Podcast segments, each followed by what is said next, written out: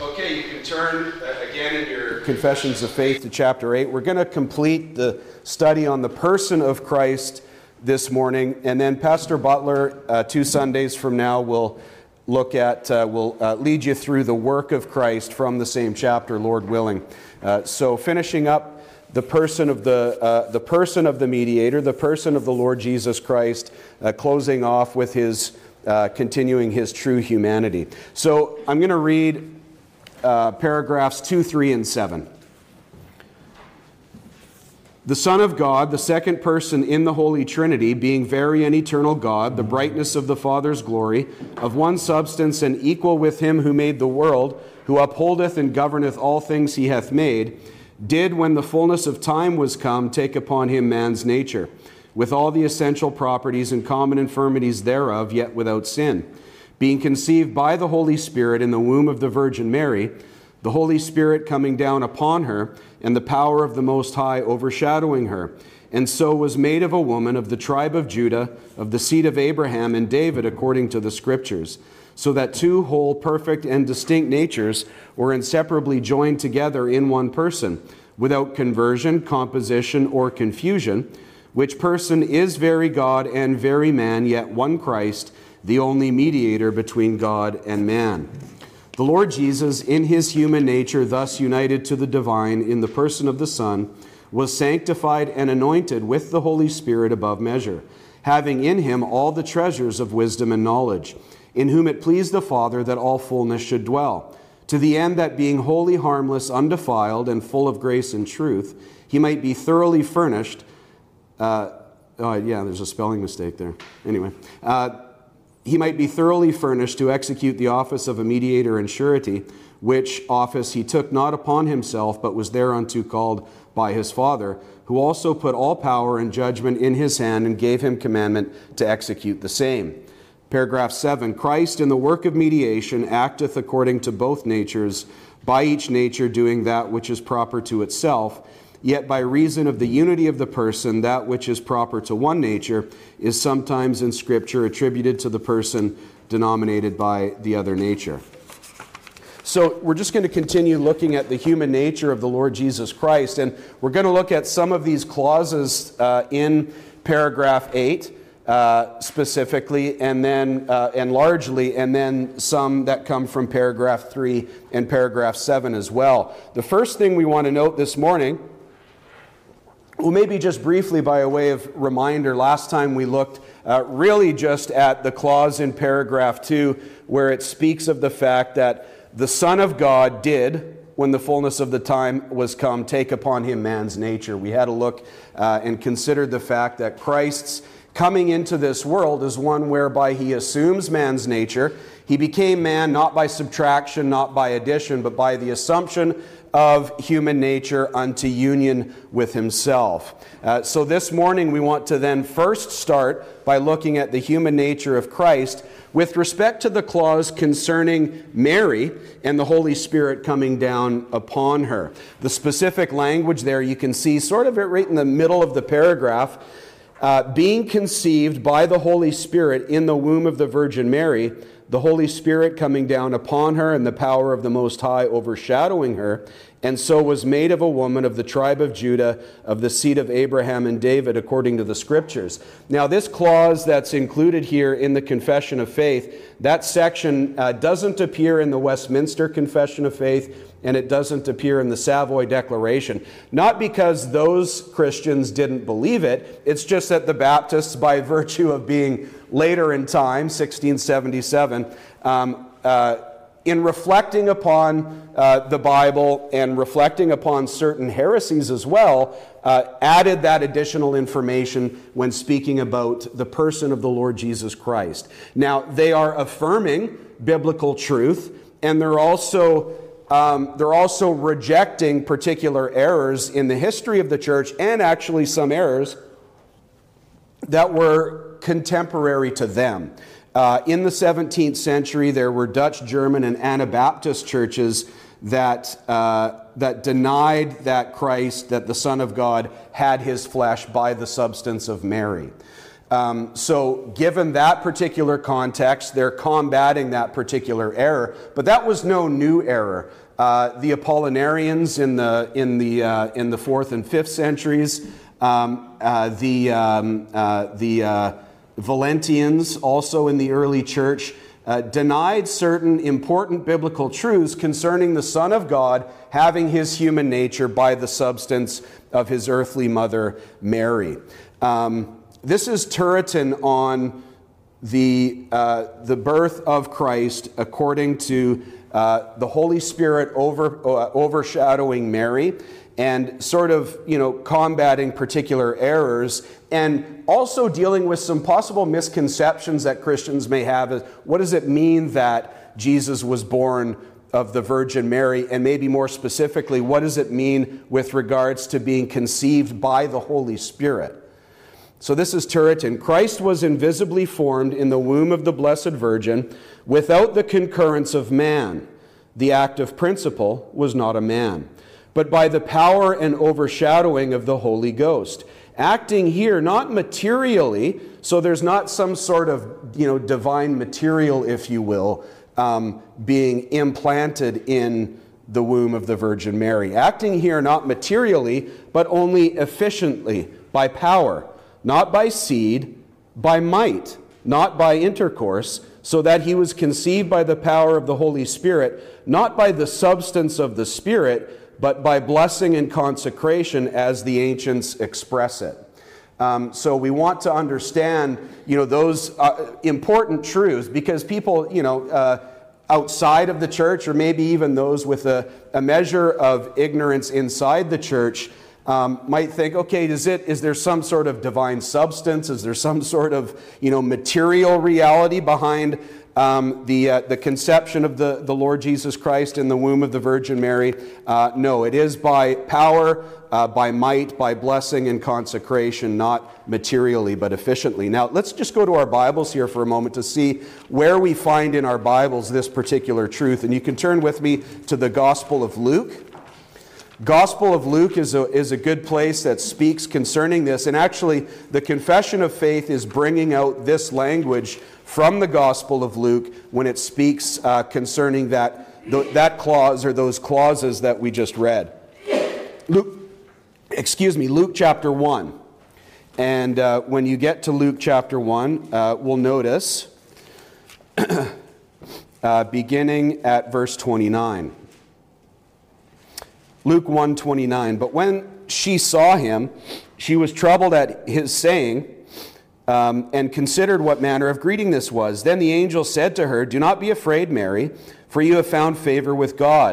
And behold, you will conceive in your womb and bring forth a son, and shall call his name Jesus. Notice as well at verse forty-two, then she spoke out with a loud voice and said, blessed are you among women, and blessed is the fruit of of your womb. Uh, also, we could note in Luke chapter two, there is much language there with regards to the birth of the Lord Jesus Christ um, according to uh, according to Mary. And then as well, we would want to note, and you don't have to turn there, Galatians four four, and it's language you hear often from the pulpit, both in preaching and in prayer, where in the fullness, uh, when the fullness of the times had come, God sent forth his Son, born of a woman. Um, and so we need to uphold the fact that the Lord Jesus Christ was really born of a woman, the Son of God, uh, according to his assumed humanity, was born of a woman. And this was not by the uh, active principle of man. Remember, she is the Virgin Mary. It was not by some sort of divine material, but was again efficiently by power, by blessing and consecration. Um, And we want to note that it, last time when we talked about the assumption uh, of human nature by the Son of God, the, the, we, we need to understand that the conception of the, uh, the Lord Jesus Christ according to his humanity in the womb of the Virgin Mary was not separate from in time from the assumption of the human nature. In other words, there was no time where the human nature did not have personhood. Um, remember that the Lord Jesus Christ did not assume a person, he assumed man's nature, because we have one person, the Lord Jesus Christ, the Son of God, um, who is who exists at, uh, in divine and, and human nature, or the divine nature uh, and the human nature united in one person. So he didn't assume a human person. If that was the case, then then Nestorianism would be true, that there would be two persons simply united by uh, by honor, um, you know, by glory, by grace, um, engaging in some sort of harmonious mediatorial work. Um, so the conception and the assumption concur simultaneously. There was never a time where the human nature was without personhood, and the Son of God provides that very personhood to the human nature. So all of that to come back to the blessed truth that the Son of God was born of the Virgin Mary, the Holy Spirit coming down upon her, and the power of the Most High overshadowing her. And this speaks to the true humanity of the Lord Jesus Christ. This is one of the reasons why a number of heretics opposed um, this particular truth, or uh, tweaked it in error, was because they denied the true humanity of the Lord Jesus Christ. We as Christians uphold that true humanity, and that is w- the, the blessed topic of our ongoing study here. So, He is... The Lord Jesus Christ is conceived by the power of the Holy Spirit in the womb of the Virgin Mary. Uh, secondly, we want to note this language of essential properties and common infirmities.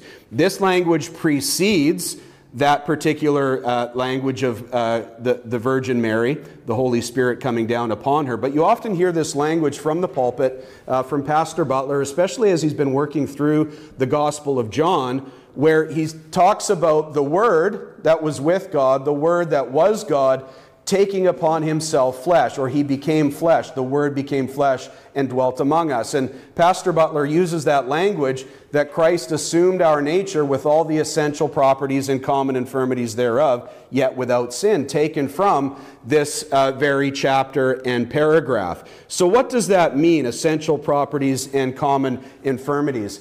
Tracy, could you get me a Kleenex? I don't know why. All week I haven't had to wipe my nose, but when it comes to studying the confession, there's something with the Confession of Faith and wiping my nose. Sorry for anybody listening online, and sorry to all of you. Thank you. Okay, so with all the essential properties and common infirmities uh, thereof, what, what does that mean?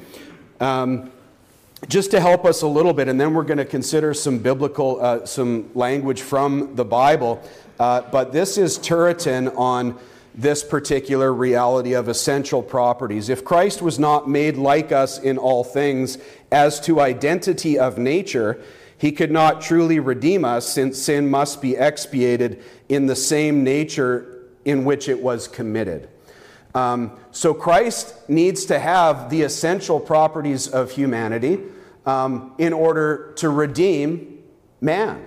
Um, if he doesn't have true humanity, then men are not redeemed. Men cannot be redeemed. Uh, remember that sort of, you know, common um, maxim of the early church: that which is not uh, assumed is not healed. So if Christ does not have true humanity, if he does not have the essential properties of man's nature, then man cannot be redeemed. Um, so it's very important that we that we understand that. And as we study this, we ought to, at the same time as as learning, at the same time as studying, uh, we ought to be overwhelmed, and we ought uh, by, by the truth of uh, of the condescension of the Son of God. We ought to be marveling in the reality that the Eternal One took on finitude for our redemption. So essential properties first, and then we'll look at common infirmities, but essential properties of human nature, some things in the Bible, some language in the Bible where we see uh, this, where we see his true humanity.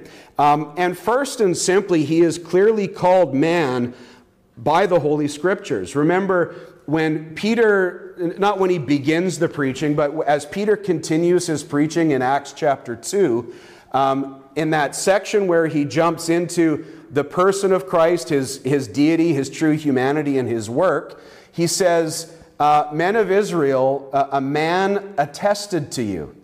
Um, Jesus of Nazareth, a man attested to you. So he uses this language of Jesus Christ, and he uses the language of man, and that that man was attested to uh, that particular first century audience by miracles, signs, and wonders which he did in their midst.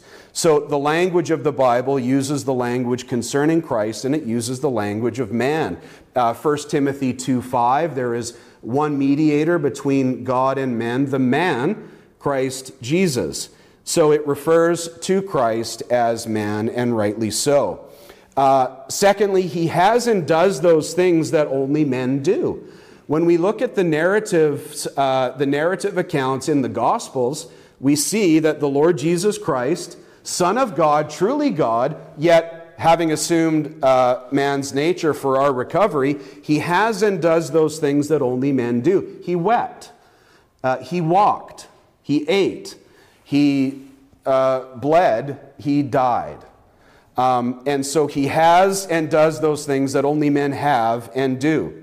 Um, and this is wherein we ought to also just, you know, stop and pause to reflect upon that, that great condescension. You know, it ought to be the, the, the heartbeat of the Christian that ever and always looks back upon or reflects upon The, the incarnation of the Son of God and rejoices in it. Uh, that's where our redemption lies. That's where Christianity is, in the incarnation, the Son of God assuming our nature uh, for our redemption. So as we rehearse the true humanity of Christ, we're not simply rehearsing doctrine for head knowledge sake, uh, but we're rehearsing doctrine to glory in the blessed faith of Christianity found in the incarnate Son of God. Um, thirdly, he is referred to in terms of human descendancy. As we read our Bibles, we see that Christ is the seed and the son of Abraham. We see that he is the seed and son uh, of David according to the flesh. We read in um, you know, Matthew one and in Luke the genealogies with regards to the Lord Jesus Christ, uh, Matthew one and Luke three, and we see that the Lord Jesus Christ is connected to genealogical history. Um, as he is eternally begotten of the Father according to his deity, he is in time begotten of his earthly mother according to his humanity, and that with respect um, to the nation of Israel as the promised Messiah. Fourthly, he is said to be a partaker of flesh. Remember the language of John one fourteen, the Word became flesh and dwelt among us. Uh, turn with me uh, to the book of Hebrews as well, where we see this same language set forth with regards to Christ being a partaker of flesh. Hebrews chapter two. Uh, first in verse ten, and then verses fourteen and sixteen. Notice in Hebrews two verse ten, for it was fitting for him, for whom are all things and by whom are all things, in bringing many sons to glory, to make the captain of their salvation perfect through sufferings. For both he who sanctifies and those who are being sanctified are, uh, are all of one, for which reason he is not ashamed to call them brethren.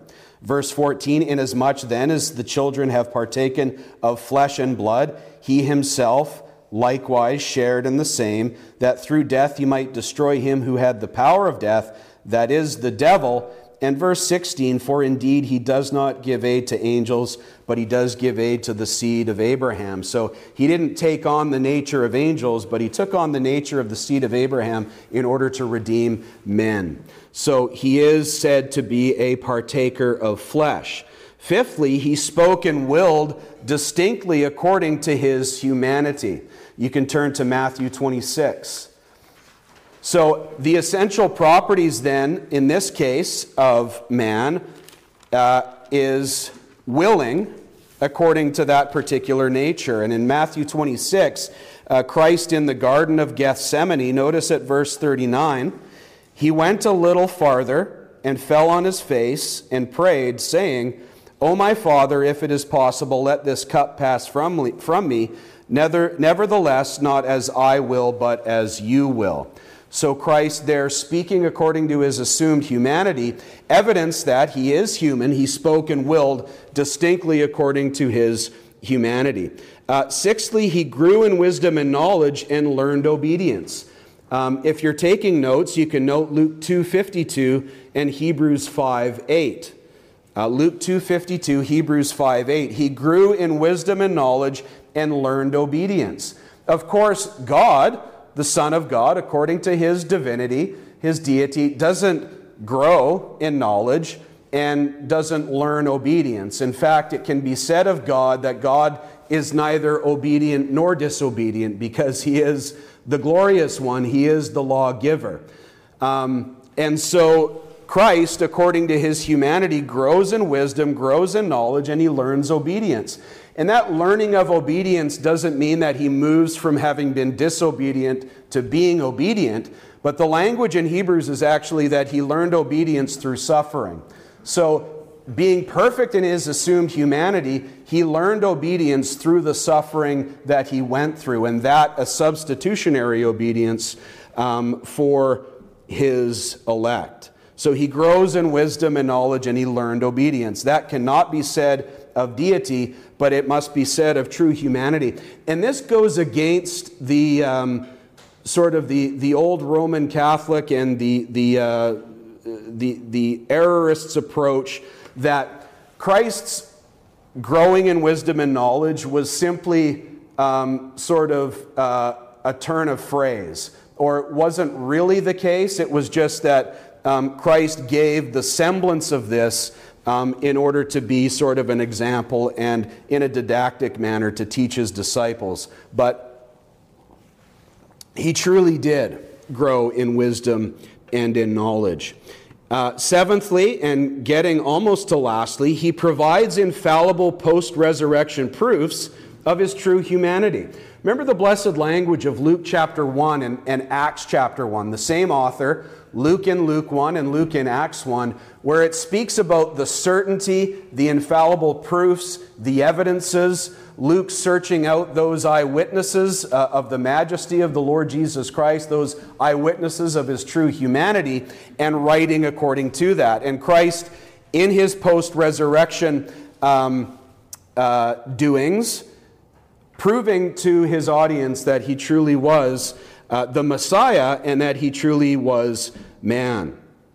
Uh, this is Vincentius on this particular truth. He's an, uh, he's an early church uh, father. Be it the infatuation of the Manichees, those preachers of hallucination, who say that the Son of God, God, was not a human person really and truly, but that He counterfeited the person of a man in feigned conversation and manner of life.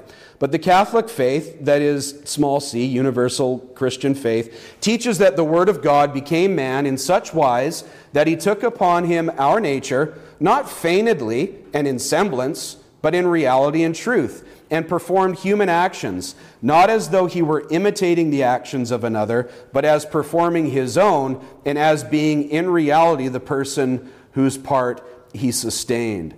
Uh, so He provides those post-resurrection uh, proofs of His true humanity. It's a wonderful scene, that Luke twenty-four scene. Uh, in fact, there was um, there's an early church father, Irenaeus, who spent a lot of time in Luke twenty-four and using Luke twenty-four against the heretics of his day to argue for the true humanity of the Lord Jesus Christ. And what, what do we find there in Luke twenty-four? But the, the, the, uh, the post-resurrected Christ, the resurrected Christ, um, meeting with His disciples, and he, and he uh, because for joy the disciples still doubted that it was truly Christ, He says, look, look at me, handle me and see.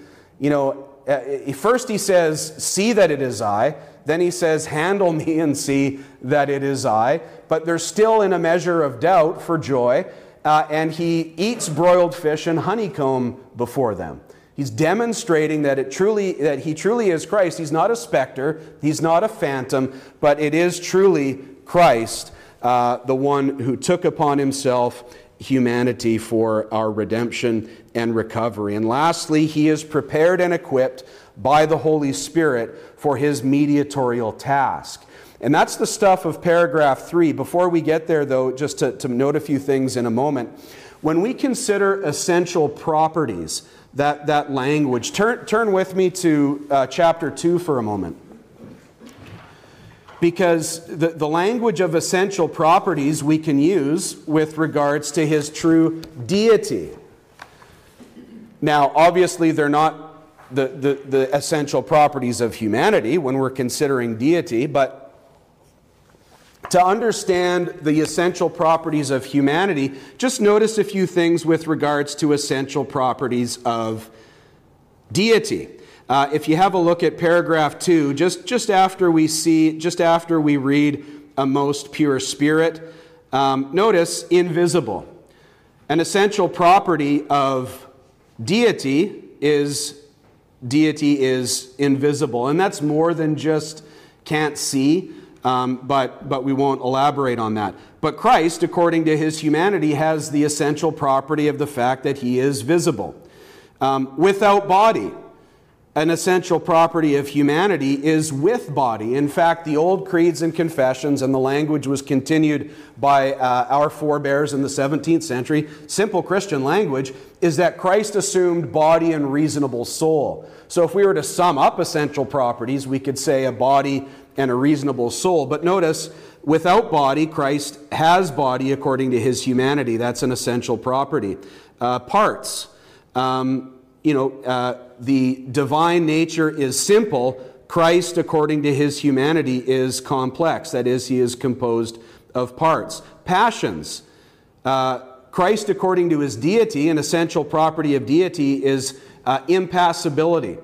Christ, according to his humanity, is passible.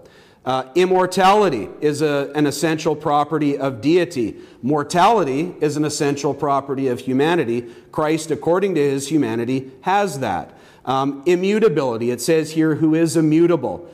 The divine nature, Christ, according to his divinity, is immutable, that is, unchangeable. But Christ, according to his humanity, an essential property of humanity, is mutability or changeability. Christ has that. We could continue through that list and do that sort of juxtaposition or comparison with regards to the essential properties of deity and the essential properties of humanity. Now, on that last point, if you can turn to paragraph three with me, and that last point was he is prepared and equipped by the Holy Spirit for his mediatorial task. Notice paragraph three. The, the true humanity of the Lord Jesus Christ is evidenced by the fact that according to that true humanity, he is given the Holy Spirit above measure for the exercise of his mediation, his mediatorial task, his redeeming activity. Notice paragraph three, the Lord Jesus in his human nature, thus united to the divine. Another affirmation of the hypostatic union. In the previous paragraph, it, the language was joined together, uh, inseparably joined together in one person. Here we see the specific language of united. The Lord Jesus in his human nature, thus united to the divine in the person of the Son, was sanctified and anointed with the Holy Spirit above measure. Now, this is a biblical truth. As we look at the, the scriptures, as we look at the narrative concerning the Lord Jesus Christ, we see that the Spirit is given to him. Remember that occasion in, in Luke, uh, in the Gospel of Luke, where the Lord Jesus Christ uh, basically... Not basically, he does. Read from Isaiah sixty-one concerning the fact that the Spirit of the Lord is, is upon me. And he, he speaks, he cites Isaiah sixty-one, which is about the Son of God incarnate, the Spirit of, the God being, the Spirit of God being upon him in order to bring blessings to humanity. Um, so the Holy Spirit is given to the incarnate Christ according to his humanity. And notice, it's for a particular purpose, but before that, notice, having in him all the treasures of wisdom and knowledge. Now, we often use that language with respect to his deity, and of course we should. Um, you know, according to the, uh, according to his deity, he has treasures of wisdom and he has treasures of knowledge. But this is here specifically speaking with regards to his assumed humanity. Same with the fullness dwelling, in whom it pleased the Father that all fullness should dwell, to the end that being wholly harmed. And this is the end of the giving of the Holy Spirit to the incarnate Christ. To the end that being wholly harmless and undefiled and full of grace and truth, he might be thoroughly furnished to execute the office of a mediator in surety. So the Holy Spirit is given to the incarnate Christ unto the end that he might exercise to perfection the work of redemption and, and mediation. And this is, uh, you know, I think it's a, it's a wonderful and blessed truth that is often neglected when we think about the Lord Jesus Christ and his incarnate ministry. That is the role of the Holy Spirit, the fact that the Holy Spirit is given to Christ in order to exercise mediatorial perfection. It's a wonderful truth. This, this upholds the glory of the triune God in the mission of redemption. Father, Son, and Holy Spirit perfectly working out the salvation of a multitude which no man can number. And so we often speak about the deity of Christ, the humanity of Christ, the one person of Christ, but we should never do that to the neglect of the consideration of the Holy Spirit given to the, uh, given to the Son of God according to his humanity above measure, to the end that he might be thoroughly furnished to execute the office of a mediator and surety. What a blessed reality we have in that language. Ferguson, Sinclair Ferguson, very uh, concisely on this note says, "From womb to tomb to throne, the Spirit was the constant companion of the Son." From, from that blessed conception in the womb of the Virgin Mary, Uh, to the ascension of the Lord Jesus Christ to the right hand of the Majesty on high, the Holy Spirit was the without measure companion of the Son of God incarnate, that he might perfectly save a multitude of sinners from every tribe, tongue, people, and nation.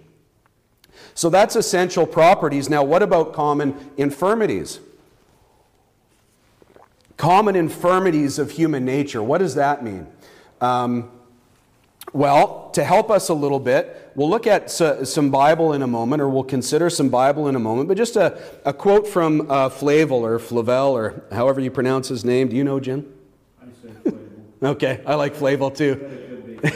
Yeah, Flavel sounds better. Um, okay, so this is Flavel on this language of, well, largely on the language of Christ assuming a true human nature, but also speaking with respect to, to common infirmities. He assumed our nature as with all its integral, uh, integral parts, so with all its sinless infirmities. That's important, sinless infirmities.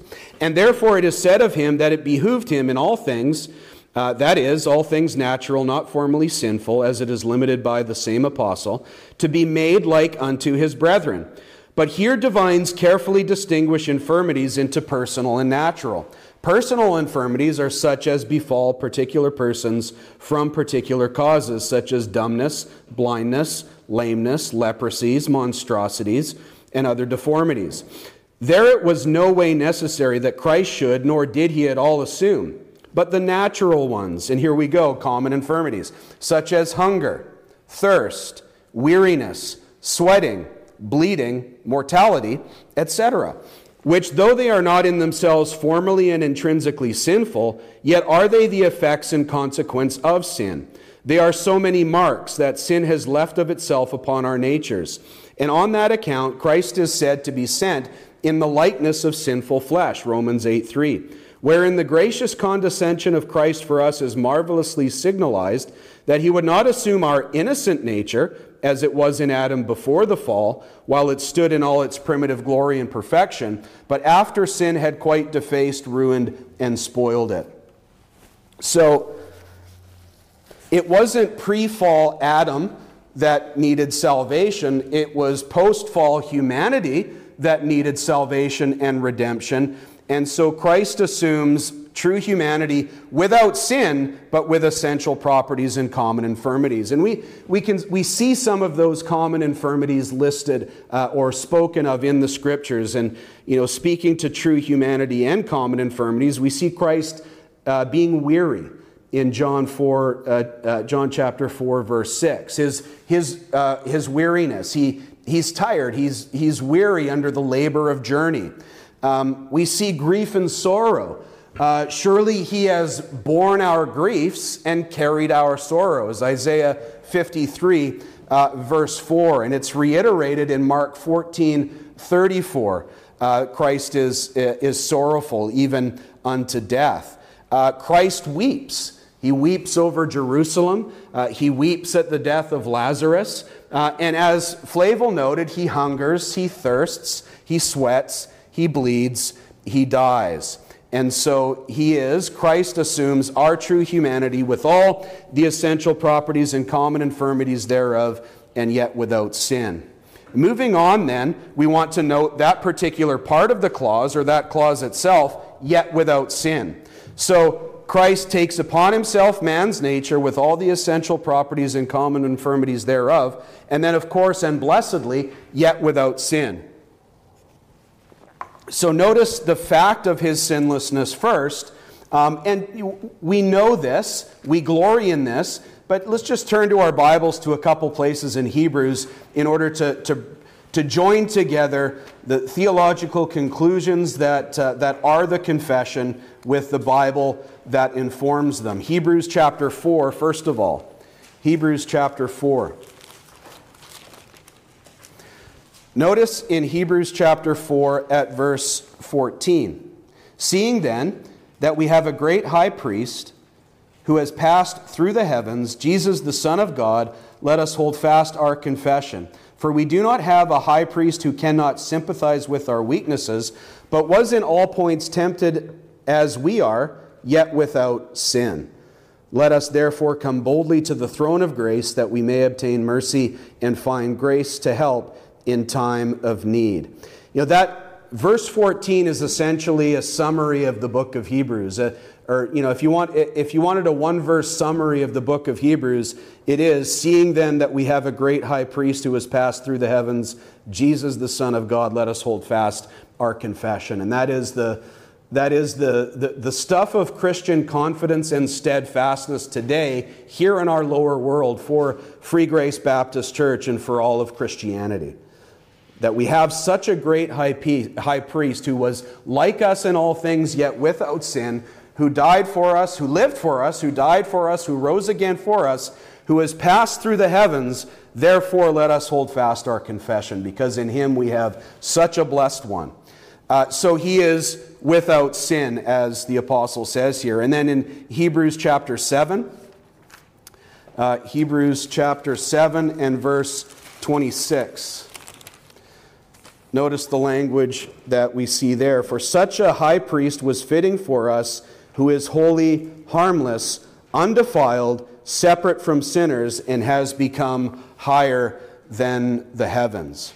The wonderful language concerning the Lord Jesus Christ. So we have the fact of his sinlessness, that he is without sin, but then we want to note the, the location of this sinlessness Um, discussed, because remember, it's connected to his true humanity.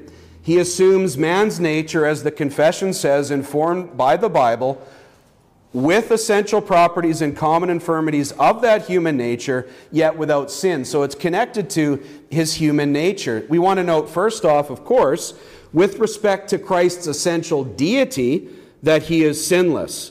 The, the confession of the, the prophet in, in Isaiah Uh, chapter six, the confession of the angels uh, in Isaiah chapter six, is that Christ, uh, the one uh, who, who's, uh, you know, o- only the hem of his garment fills the temple, um, the, the angels cry out, holy, holy, holy. Christ, according to his deity, is of course sinless. He is holy, holy, holy. The confession of faith, speaking of an essential uh, property or a perfection better, of the Lord Jesus Christ according to his deity, says that he is most holy.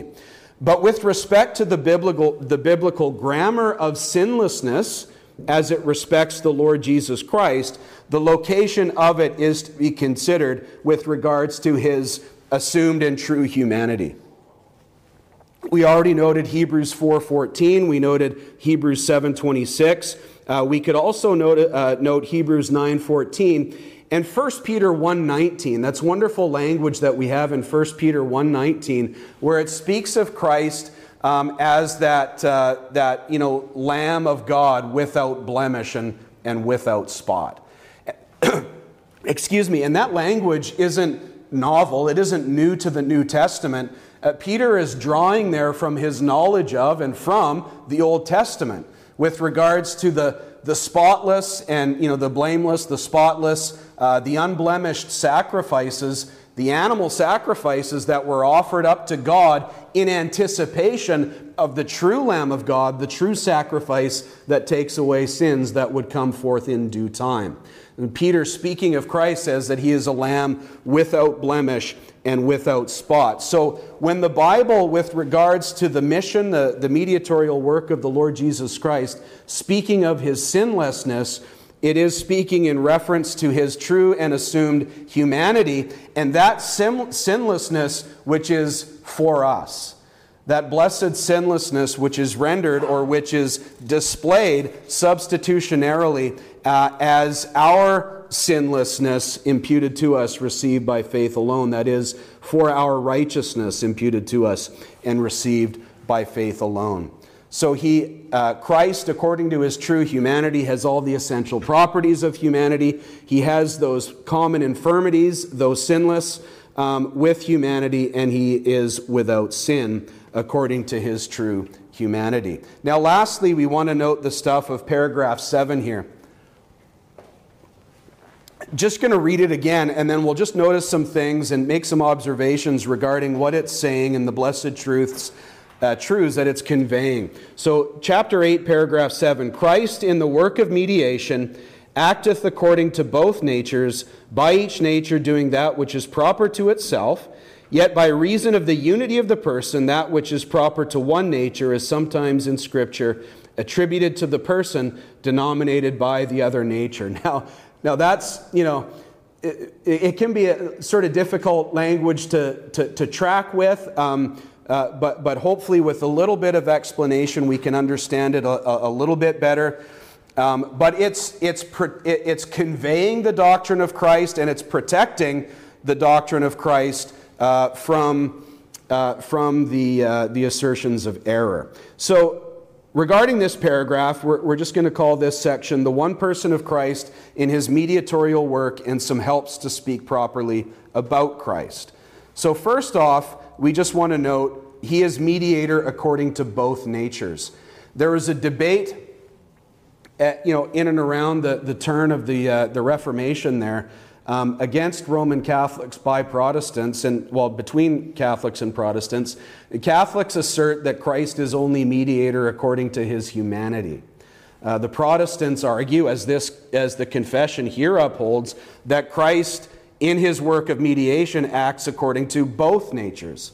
Um, and so there's an, an, a Protestant assertion here against uh, Roman Catholicism that Christ, in the work of media, uh, mediatorship, acts according to both his divine nature and his human nature.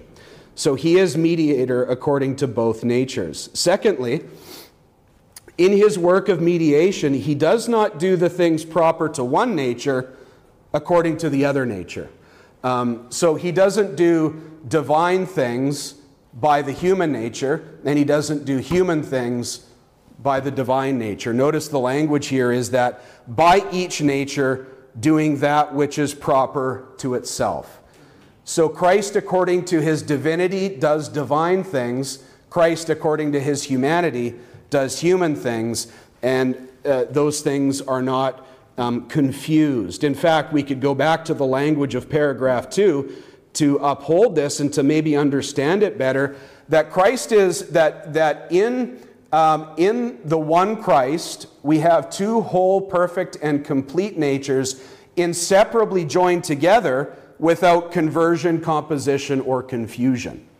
So that's why we must say in his work of mediation, he does not do things proper to one nature according to the other nature. Um, this is Nehemiah Cox. All that Christ did or suffered is properly referred to his person, but if we consider the immediate principle of the actions, some of them must be referred to his divine nature only, others to his human. So, for example, we say that the Lord Jesus Christ created the world. We wouldn't say that the Lord Jesus Christ, though, created the world according to his human nature. Uh, we say the Lord Jesus Christ died, bled and died. We wouldn't say, though, that the Lord Jesus Christ bled and died according to his divinity. Um, thirdly, the union of the two natures in the one person affords a manner of speaking concerning Christ. Um, for example, we sing the hymn, um, And Can It Be?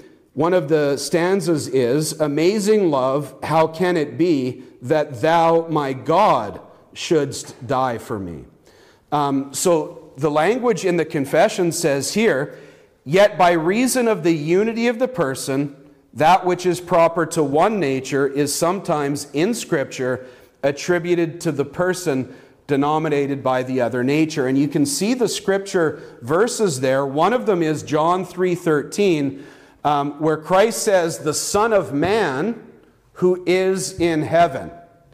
Um, so, you know, the, the Son of Man, uh, you know, a reference, you know, oftentimes it carries the weight of his divinity, because in the Old Testament, it's announcing a divine mediator, a divine Messiah, a divine Redeemer, and it uses Son of Man. Um, but, it, you know, with regards to his humanity, he is a Son of Man. And so it, Christ can speak of himself. And speaking, uh, uh, speaking um, with regards to the person denominated by his humanity, he can say that he is in heaven by virtue of the unity of person. Another example, and maybe an easier, easier one here, is uh, Acts twenty, if you want to turn there with me.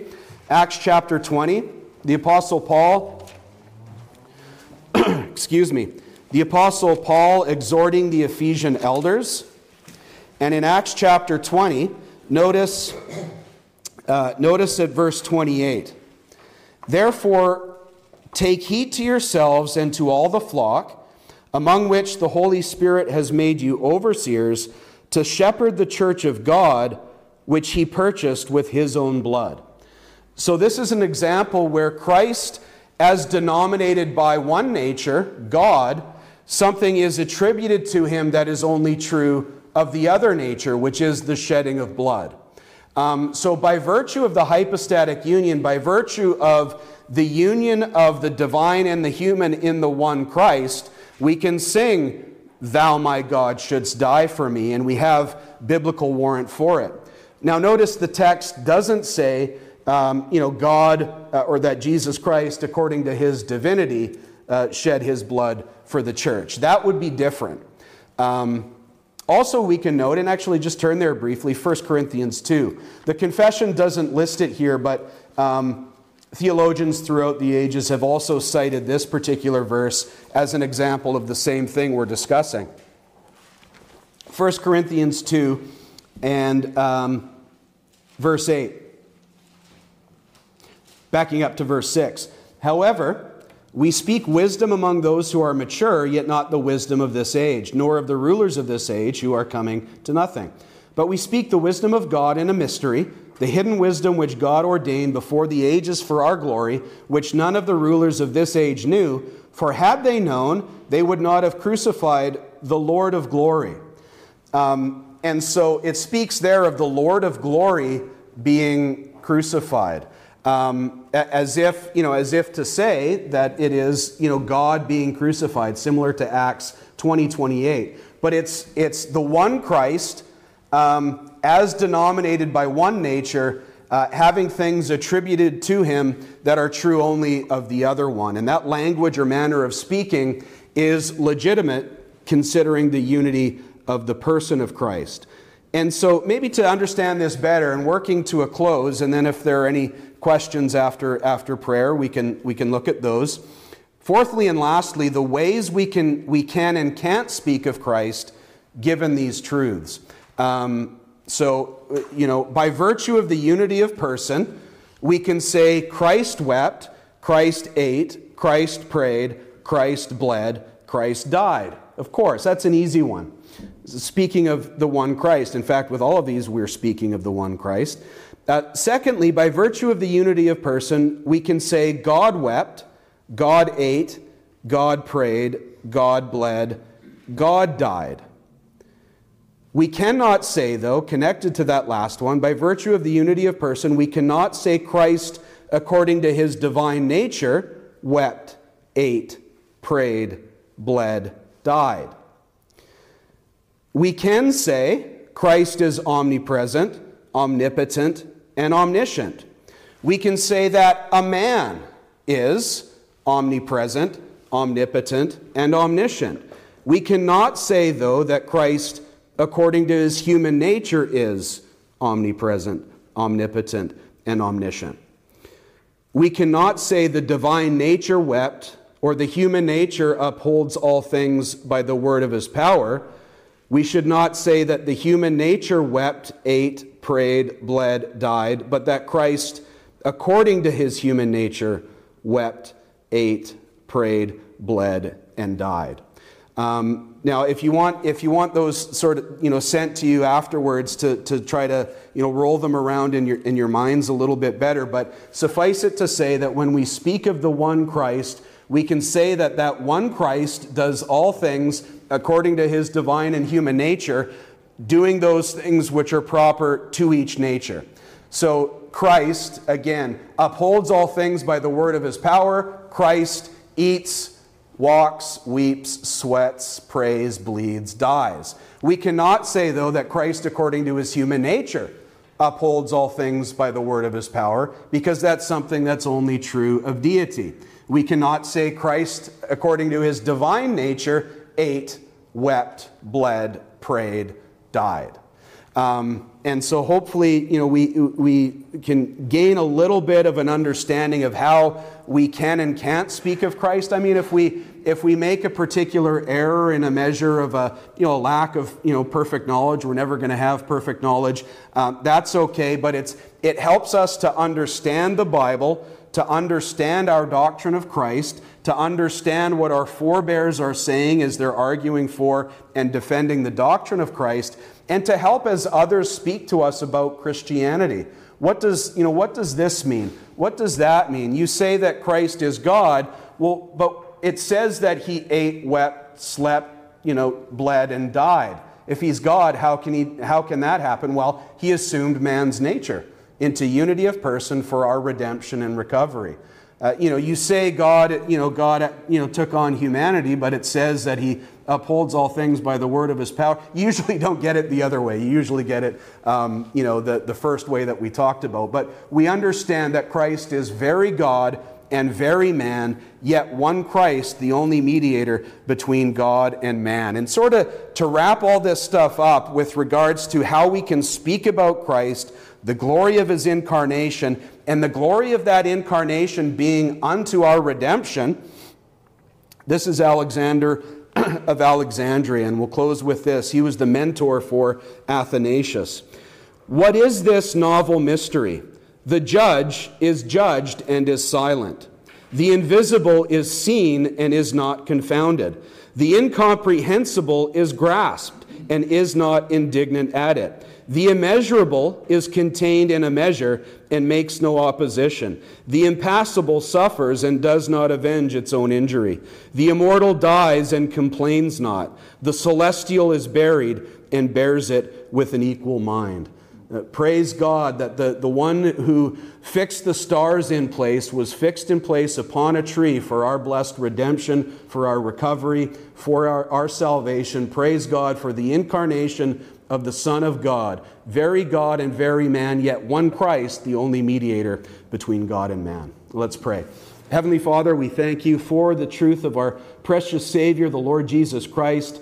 And we rejoice in who he is, very God and very man, yet one Christ. We thank you that he is our Savior, our mediator, our redeeming King. We pray that you would help us with this knowledge of Christ to all the more glory in the truth of our blessed Savior, that we would glory in Father, Son, and Holy Spirit, that we would glory in the perfect redemption wrought by Jesus Christ, the Son of God, and that we would now go into worship singing your praises. We pray in the name of Jesus Christ. Amen. Uh, any questions about any... Uh... Any of the, yes, Leslie. I'm not sure if I understood the data. Did you say that in these kind of conversations, humanity and persons are used in different ways, or are they the same? Um, well, I, I did mention that I did mention that Christ didn't assume a human person, but assumed a human nature. Um, with regards to Christ, there, there's something unique about Christ besides his... And if you want to learn more, you can come to... the next sessions in, the, in, our, in our book study that talk about um, the, the personhood of Christ. The person, we, we wouldn't say that Christ is a human person. The reason we can't say that is because the personhood of Christ is provided by his divine personhood. So he doesn't assume a human person, he assumes a human nature, and thereby, by that assumption and union, provides the personhood to that human nature. So the uniqueness of Christ is seen in the fact that he is, relative to, to the rest of humanity, that he's sinless, but also that he's the only instance of humanity that doesn't have human personhood, but provides the personhood to the human nature. Um, so there, there, yeah, in, in, in that, but, or maybe going, maybe the, the part that you're talking about um, with regards to, to personhood and, uh, and human nature um, has to do with the fact that, I don't know if it, did you say it was from the beginning or the end? It was towards, it was at the beginning. At the beginning. Okay, I'm, yeah, I'm trying to, I'm trying to think of what that, what that might have been. Um, That's fine. But there's, there's that. I don't know if that's helpful. Yeah, what you said is helpful. In, in the answer, yeah. Um, but well, and I, we we should say as well that um, it's it's always persons that do things, not natures.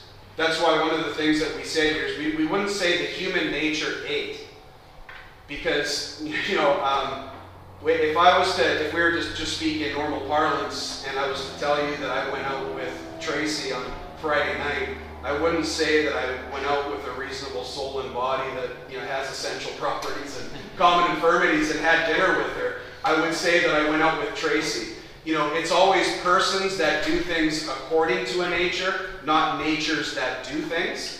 The properties belong to the nature, but it's always a person that does things according to that nature. That's why the confession and theologians have carefully used that language, according to.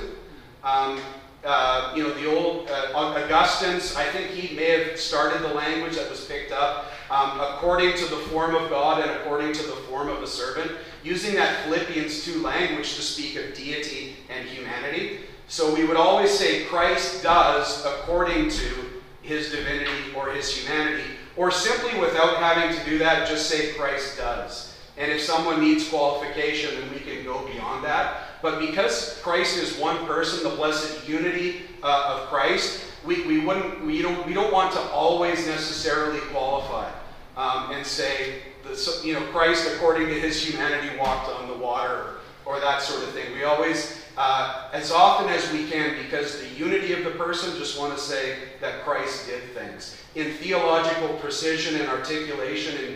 in qualification for better understanding, and so there's no confusion, we can then use the language of according to a, a particular nature. Yeah. Anything else?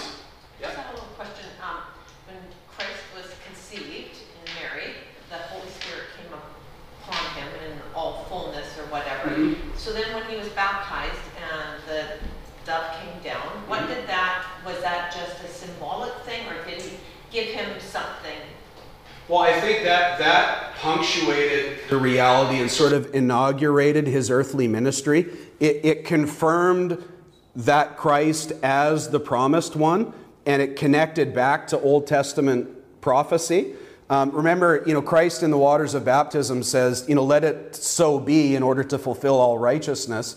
Um, so that's sort of the, you know, the, the inauguration of his earthly ministry. He, he goes into the waters of baptism, and then immediately he's set out into the desert, um, and he's tempted by, by the devil. And that, you know, that is the, the ongoing, you know, sort of the advent of his, of his earthly ministry. So that, you know, that wasn't the giving of the Spirit. That was sort of an, you know, an extra measure or an extra signification uh, of the Spirit um, made known in order to in order to punctuate and, and inaugurate the earthly ministry of Christ. Uh, any comment on that? Uh, j- yeah. It's more yeah. for us than it was for him. Right? Yeah. Good. I think too the truth of the unity of the Trinity explodes right there. Oh yeah. Yeah. yeah that's a that's a perfect uh, that's a perfect argument for the Trinity right there. A beautiful uh, beautiful. Um, image of the Trinity, and that the old, yeah, the old church fathers recognize that too. I think is it the Augustine saying, "We go to Jordan to see, go to Jordan to see the Trinity." Yeah,